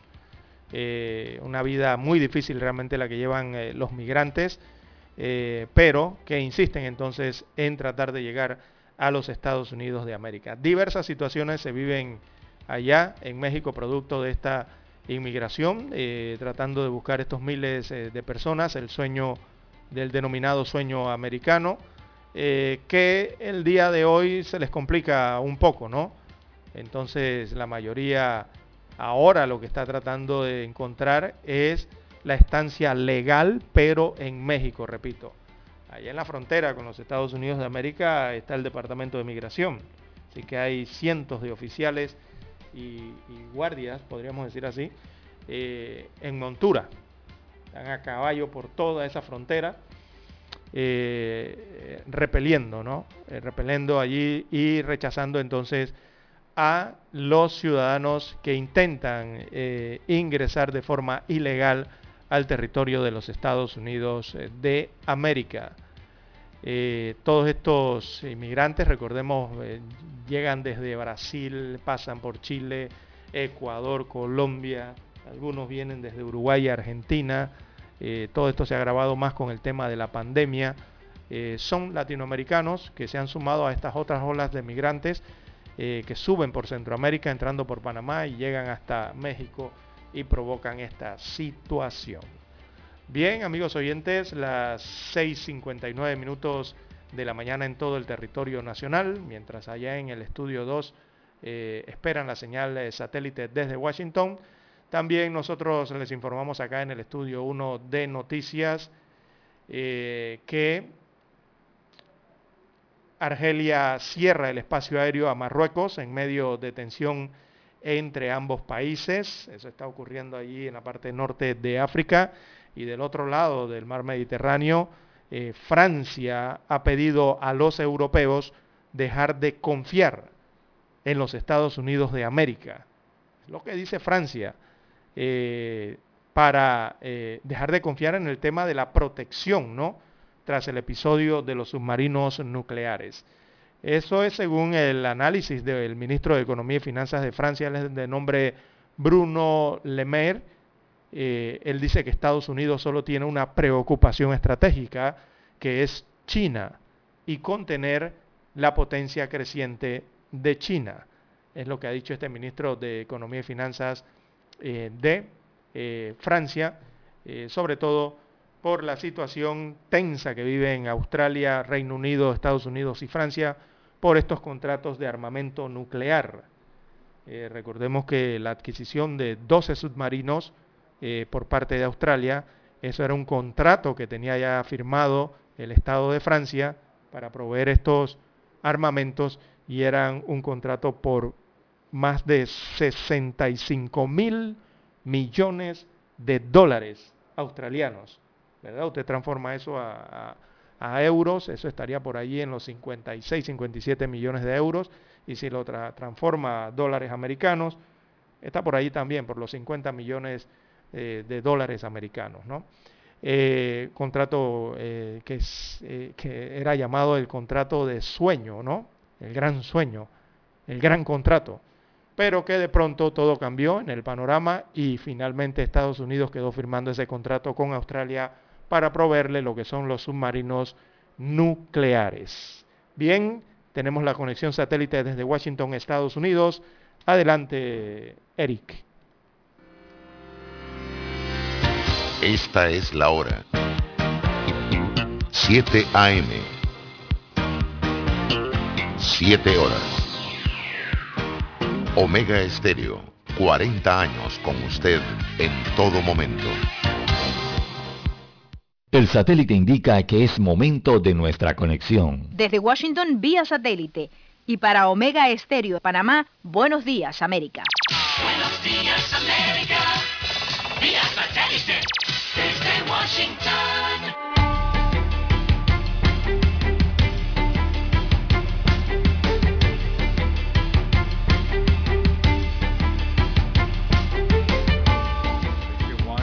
Les informa Henry Llanos.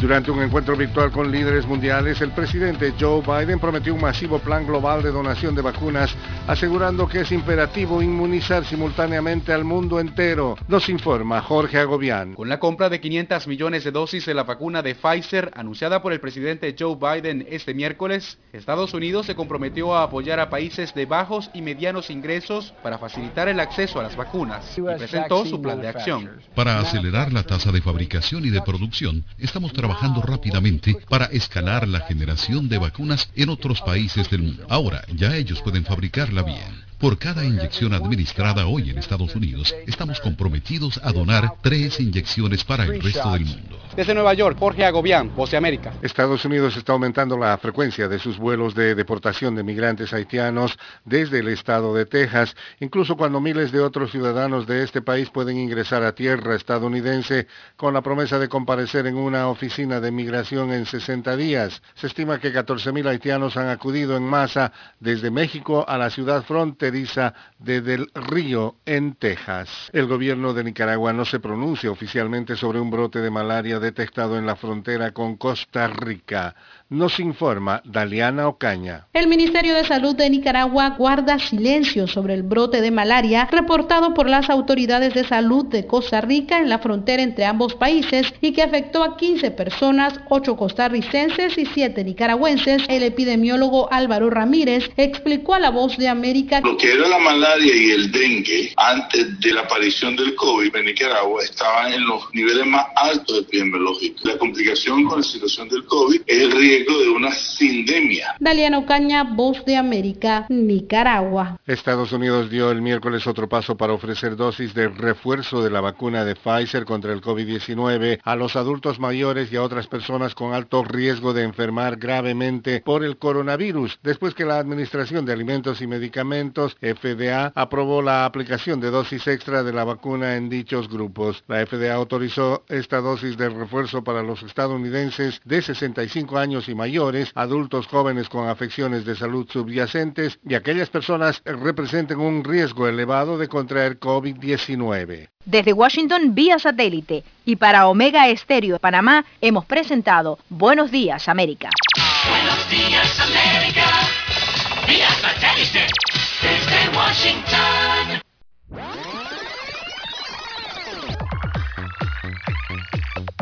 Omega Stereo tiene una nueva app. Descárgala en Play Store y App Store totalmente gratis. Escucha Omega Stereo las 24 horas donde estés con nuestra aplicación 100% renovada. Somos Omega Estéreo. 40 años siendo la cadena nacional en FM Estéreo, pionera en Panamá.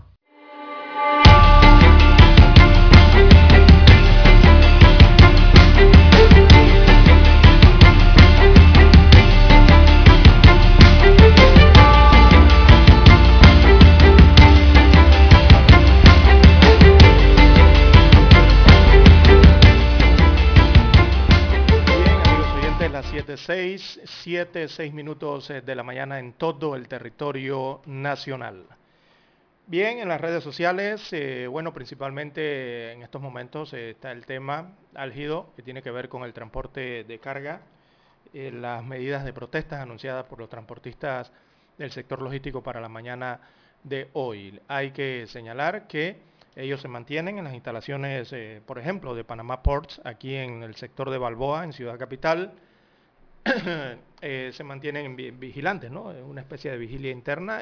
Los camiones eh, o los tractomulas eh, no se están moviendo, simplemente ellos, una huelga allí, de- pareciera de brazos caídos inicialmente, ellos se encuentran en el área. En las intersecciones de este cruce allí en Balboa, el flujo vehicular se está registrando normalmente, no hay ningún cierre ni camiones atravesados en la vía ni nada de esto, el flujo es normal, eh, el flujo vehicular me refiero en esta área de, de Balboa. Ellos sí se encuentran en las instalaciones, pero no están brindando el servicio, o sea, los camiones están apagados allí, están eh, estacionados eh, dentro del puerto. Bien, esto ocurre en Balboa. También se habla para en la parte occidental del país, allá en la provincia de Chiriquí, de un posible cierre también de por parte de los camioneros de la frontera en Paso Canoas. Todavía no se ha verificado, pero existe la, posibilidad. esto en cuanto a la frontera, en cuanto al área de Cuatro Altos, pero en la provincia de Colón, al Caribe, eh, también se habla de posible cierre en este sector. Recordemos que se da mucho movimiento de carga en el lugar. Eh, es lo que básicamente entonces está ocurriendo en estos tres puntos eh, de la República respecto a este tema de la posibilidad de cierres de calles o paro con el paro que tiene que ver con el transporte de carga. Bien, amigos oyentes, las 7.8, 7.8 minutos de la mañana en todo el territorio nacional. También en las redes sociales, acá WhatsApp y en Twitter eh, nos envían eh, varias fotografías. Desde hace varios días, desde hace varias semanas y varios meses, pero principalmente en estos últimos días, hemos notado en las redes sociales, amigos oyentes, em, lo que es la protesta que yo denomino la protesta del hueco. Te lo han notado, ¿verdad? Que los cibernautas están subiendo los huecos de las calles de las diferentes provincias del país. Hueco que se encuentra, hueco que le toman una fotografía y hueco que lo suben a sus redes sociales eh, haciéndole allí el, el, hashtag al Ministerio de Obras Públicas, que no lo ha visto muy bien durante estos días. bien, nos envían la fotografía desde Chiriquí, de una avenida, eh, que hay un hueco, esto parece un lago la fotografía que yo estoy viendo. Sinceramente parece un lago. ¿Y por qué le digo que parece un lago? En medio de la vía. Parece que acababa de llover, tomar una fotografía. Y le digo esto porque este, em, este, eh, este tuitero, a forma de protesta, eh, por los huecos en las calles en Chiriquí, en ese hueco que está lleno de agua, enorme hueco que casi atraviesa todos los dos sentidos de la calle, eh, ha colocado un cartel y en ese cartel versa la leyenda, prohibido pescar. Aunque usted no lo crea, dice, prohibido pescar. Introdujo entonces ese cartel allí con una vara, un palo, en donde se encuentra este hueco en medio de la calle. Pero es que cuando usted ve la fotografía parece un lago. El que no se fija bien en la foto, eh, porque se ve pequeña en el Twitter, pensaría que es un lago y no es un lago. Es un hueco en medio de la calle, amigos oyentes, ahí en la provincia de Chiriquí. Eh, traigo a colación esta situación porque eh, realmente durante todos estos días la queja ciudadana por el mal estado del pavimento en las diferentes provincias del país, las grietas, los huecos, el deterioro de las carpetas asfálticas, el deterioro de las aceras, el deterioro de las áreas pluviales, ¿no? de, estas cunetas, eh, las deficiencias en el asfalto. Eh, esto ha disparado realmente las quejas en cuanto dirigidas al Ministerio de Obras Públicas, eh, que precisamente lo dirige Rafael Sabonge como ministro de Obras Públicas. Eso ya se ha notado en las redes sociales y se ha notado en todos los medios de comunicación y en la opinión pública a nivel eh, del país en cuanto a este tema de los huecos. Y esto ocurre porque, eh, amigos oyentes, es que uno ve nacer el hueco. Uno ve cuando solamente esos huecos eran una grieta en la carretera. Los que conducen me darán la razón Usted nota las grietas cuando usted cae allí con su vehículo o lo ve en la carpeta asfáltica cuando conduce. Y luego usted los ve crecer. Los ve crecer hasta convertirse en un cráter difícil de sortear. Porque eso es lo que está ocurriendo lastimosamente. Los huecos realmente para los conductores y los que van en los automóviles y para los peatones también, oiga, son el motivo de susto son el motivo de rabia, son el motivo de insulto de miles de conductores, eh, sobre todo al pensar que el vehículo, tu carro, ha sufrido algún daño o, o ha sufrido varios daños producto de caer en estos huecos que no son reparados por la institución respectiva, en este caso el Ministerio de Obras Públicas. Es la queja constante que hay eh, en las redes sociales y en la opinión pública. Pero esa queja va mucho más allá, va mucho más allá del MOB, mucho más allá del ministro En las redes sociales están pidiendo la cabeza del ministro prácticamente, o sea que renuncia al cargo.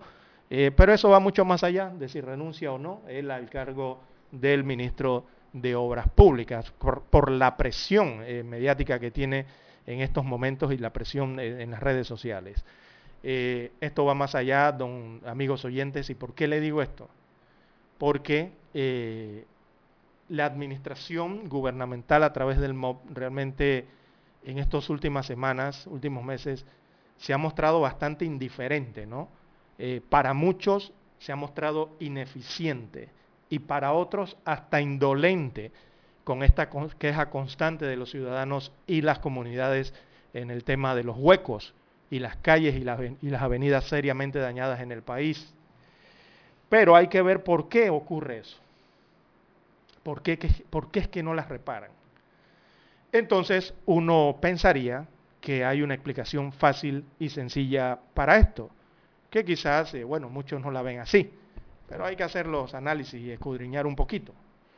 Entonces, para mi concepto, la explicación más fácil de que esto esté ocurriendo en el país desde hace semanas y meses, o básicamente hace años, uno es la falta de transparencia y lo otro es la razón eh, que yo le llamo la ley de apeabilidad.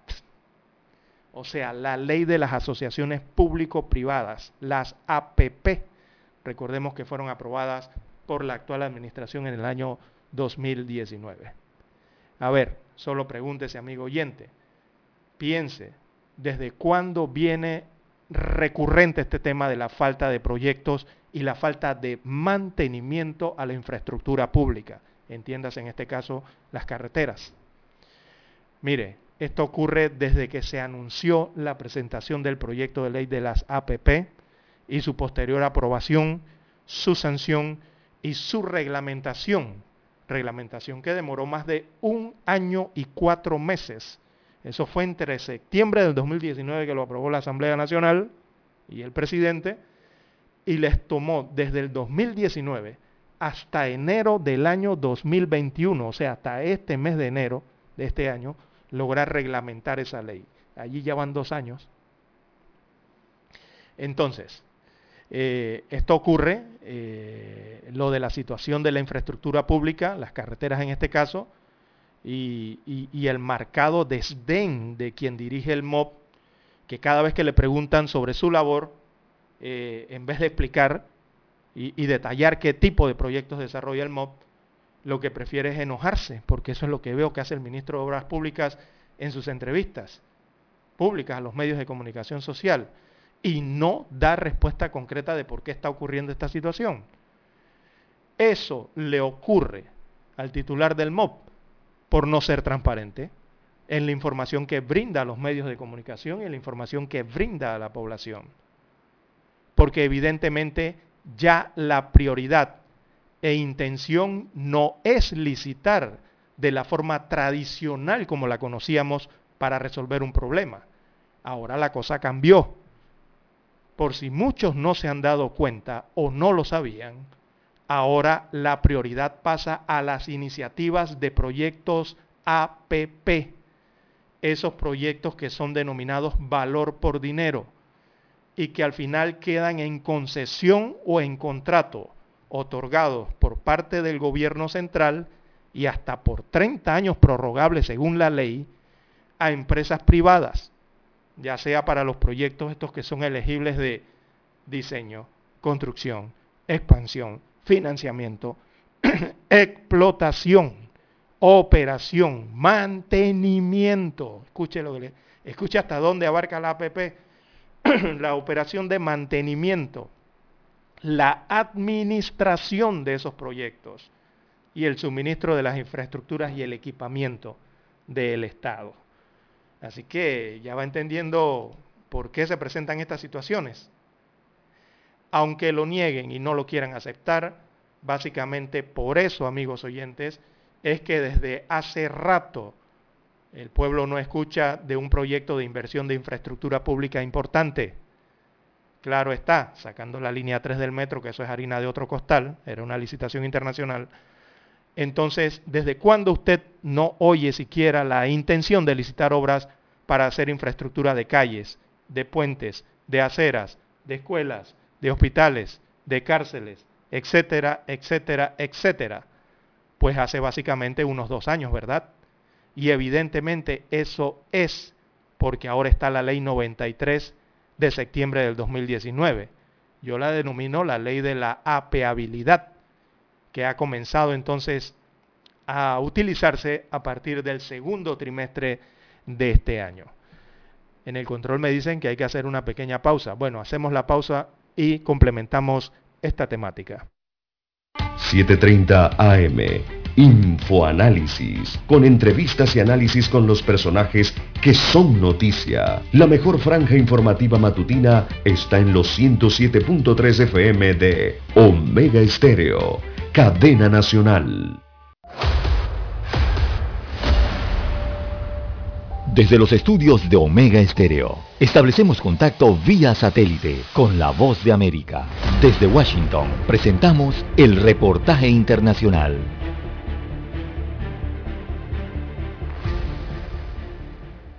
La Organización Panamericana de la Salud informó que el Ministerio de Salud de Nicaragua ya presentó al mecanismo COVAP de la Organización Mundial de la Salud su cadena de frío para almacenar vacunas contra el COVID-19 que requieran ultracongelación entre 60 y 80 grados bajo cero centígrados, como la vacuna Pfizer, y así garantizar la continuidad de la jornada de vacunación en el país. Cristian Toledo, gerente de vigilancia para la salud del Ministerio del Área de Nicaragua, dijo en un video difundido por la página oficial de la Organización Panamericana de la Salud que actualmente el país cuenta con seis equipos de congelación. Cada uno de los equipos tiene una capacidad de poder almacenar 200 mil dosis de vacuna. Vamos a recibir también adicionalmente dos equipos de refrigeración que nos va a aumentar nuestra capacidad hasta 1.700.000 dosis. Mientras tanto, la jornada de vacunación para mayores de 30 años continúa en el país y los ciudadanos que acuden a los puestos médicos habilitados deben hacer largas filas y esperar más de 12 horas para poder ser inmunizados. Franklin González relató a La Voz de América su experiencia.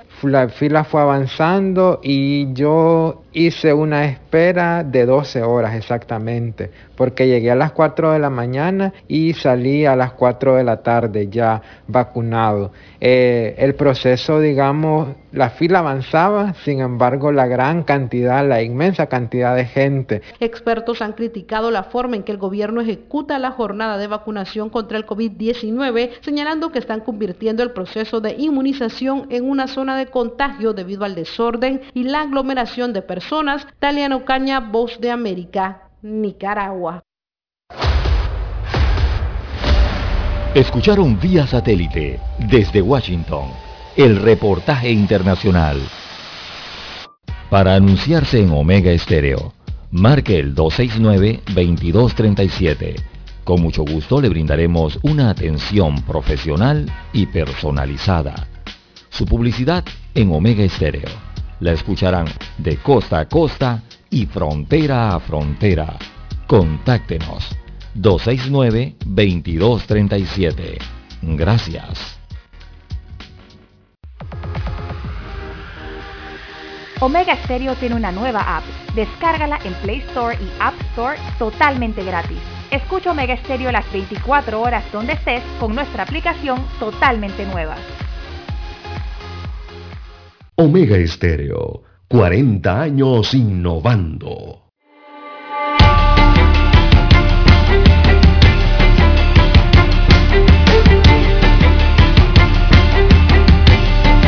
Bien, amigos oyentes, 7.20 minutos de la mañana, ya las 7.21 minutos marca el reloj de Omega Estéreo.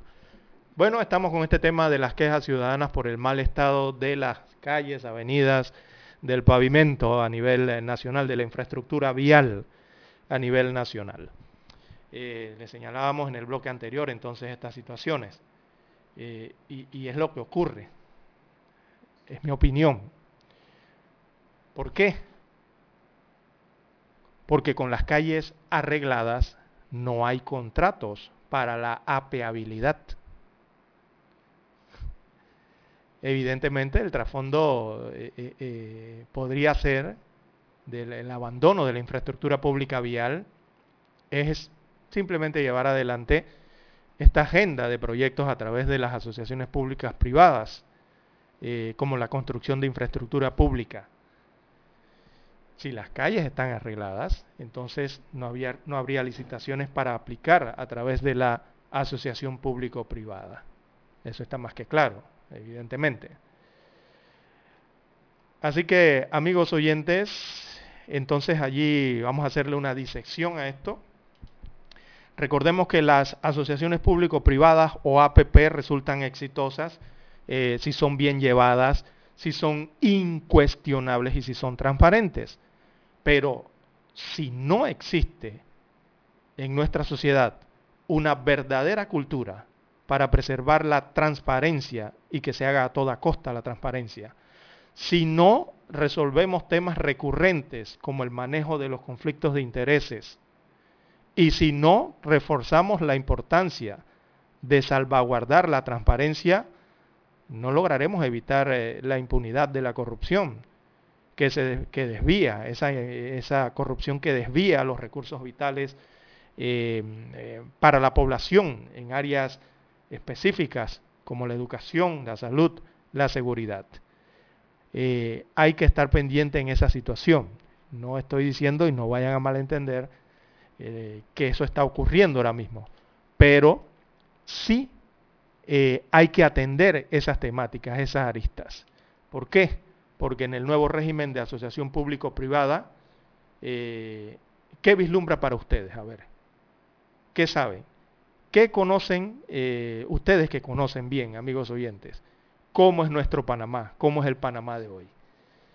Evidentemente, en la opinión pública hay una gran sospecha de esa agenda de privatizar sectores claves del país que incluyan el transporte, que incluyan la logística, la energía, las comunicaciones.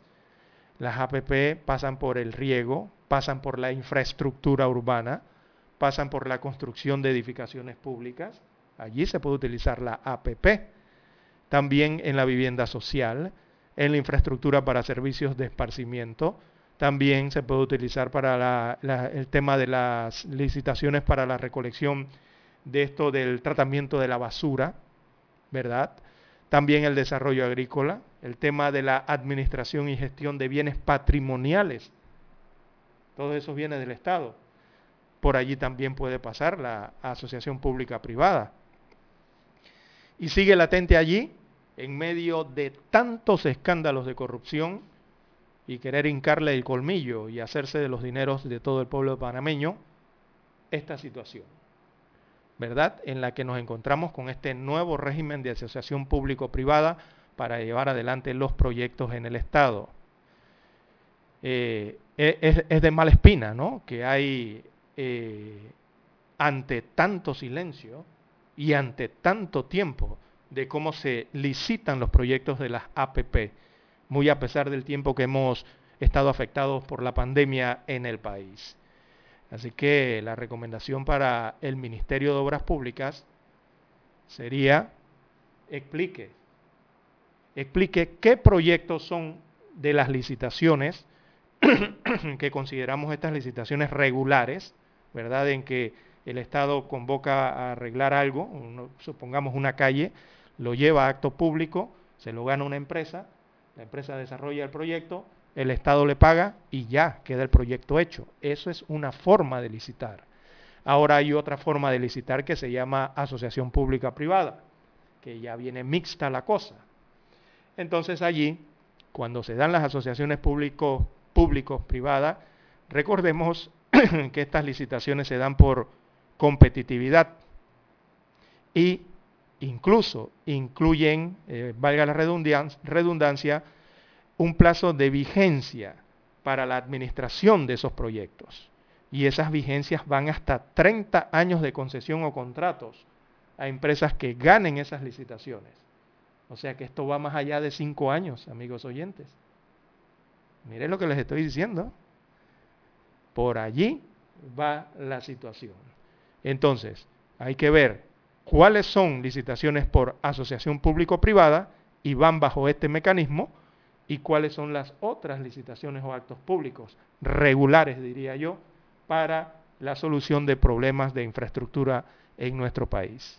Cuando comiencen a explicar eso de esa manera, entonces nos daremos cuenta por qué avanzan o no los proyectos de infraestructura en el Estado.